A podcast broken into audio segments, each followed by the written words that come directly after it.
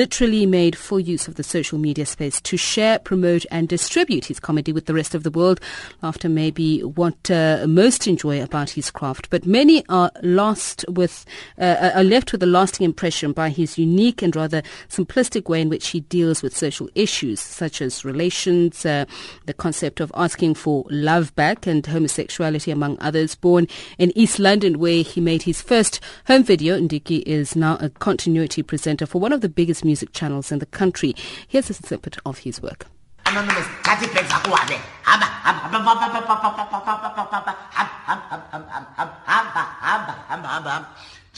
send us some, this guy, oh my word, oh my word, he sounds like Equala because quite in the first place. Every London attend those thirty-first steps now. London forthcoming, London proactive. Me, me. Sanders up, this guy does not sound like someone who wants to commit. He only commits when you only bring it up. And it's only at your convenience. Remember, okay, since I'm busy, like, I might as well just, uh, let me just commit since you just asked me. I'm seeing someone else because now you guys are going to end up breaking other people's hearts and you're going to end up breaking each other's hearts. Yeke hamba lo mntu that's in plain simple terms akakufuni sithandwa. And that's uh, Moshe Ndiki. Well, he joins us in studio. So let's talk about uh, what was what was happening there. What exactly were you talking about? Um, this lady had just wrote in um, wanting relationship advice, um, and the the guy apparently wanted them to go on a break, and um, the guy was they wanted. Yeah, they wanted to go. The guy wanted to go on a break, on a relationship break, but they were in the same town. But also, she found out that, that the guy was not really in the same town, and that the guy had actually left town. So um, she found that out and found that uh, the guy was having another relationship somewhere else, basically mm-hmm. living a double life.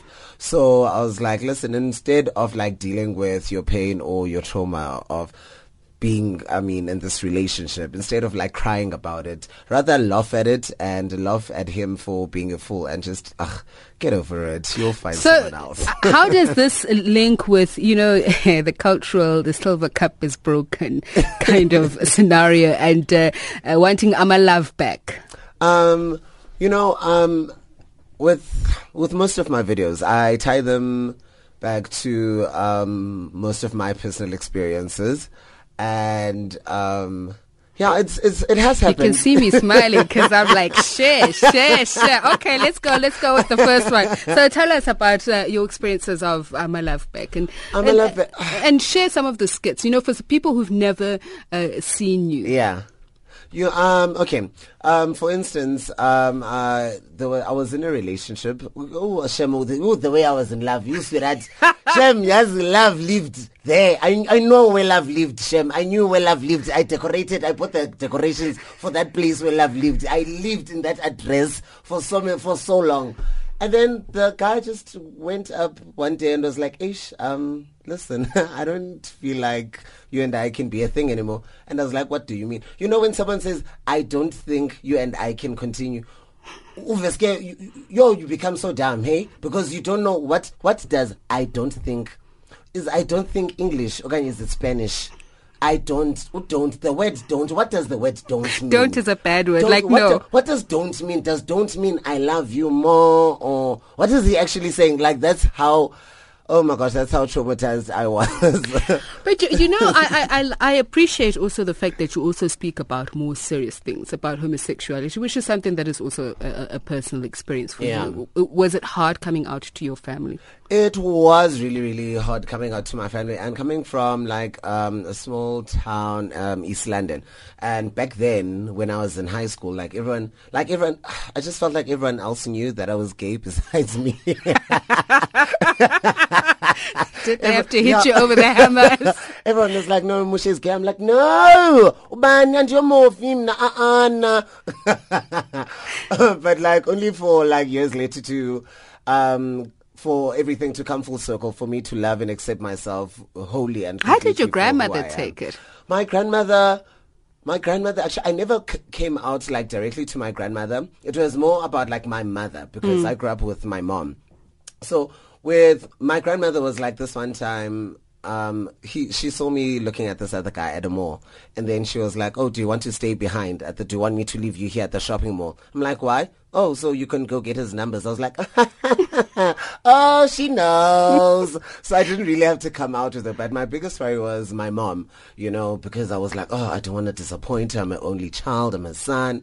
But I mean, oh, now we. I want to take you though to which I found fascinating, which well because it's true, and you yeah. said you know it's not easy to come out uh, within the. Black context. Yeah, no, it's it's not uh, a parody of what a what a, a black family would say under such a situation. Okay, mm, Mama Ndiki, what what is gay, Moshe? Moshe, okay, a man and another man, Moshe. How do how do you begin? Mnandikukhulise say, Moshe uzama ukuthi uyishikoti. Uyishikoti. Actually, that's what my mom said to me when I came out to her. She was like, "Uyishikoti." Oh, gosh. All right. So, uh, hashtag fees must fall. Your commentary yeah. on that. I, oh, guys, I'm all for people, yes, guys, you know, and the students being there, you know, fees must fall and everything else. But it, it just got out of hand um, when we were at the, I think, what, at the Union Buildings. People are now burning toilets, and it was just, it was just a mess. And it was just, yeah, it was, yeah. But I'm, I'm all for that movement. It's great. Um, I but I, I, I, I saw you complaining about tear gas. No, I asked about tear gas, and I was not ready for that action. Now, because when I read about Doctor Martin Luther King and I read about Rosa Parks, they didn't say anything about tear gas because all they asked was, "Oh, Rosa Parks, Pume passing." So they asked Rosa Parks to get out of the bus. They didn't mention anything about tear gas. So I went there thinking that, you know what, I'm going to become Nelson Mandela. I'm going to become Winnie Mandela. In fact, I am Winnie Mandela for the students. But yeah, tear gas, and I was like, you are. Mm, not not, not uh, about this life. Not about this life. Uh, yo, wow, my chest was in pain so, for quite a while. Moshe, just to end off, how would you inspire other uh, young future stars as yourself? Just by, you know, sharing how you even got to be at this point. Um, I'd say, um, you know what, I think with most of us and with most of this generation, it's a matter of you need something to become someone.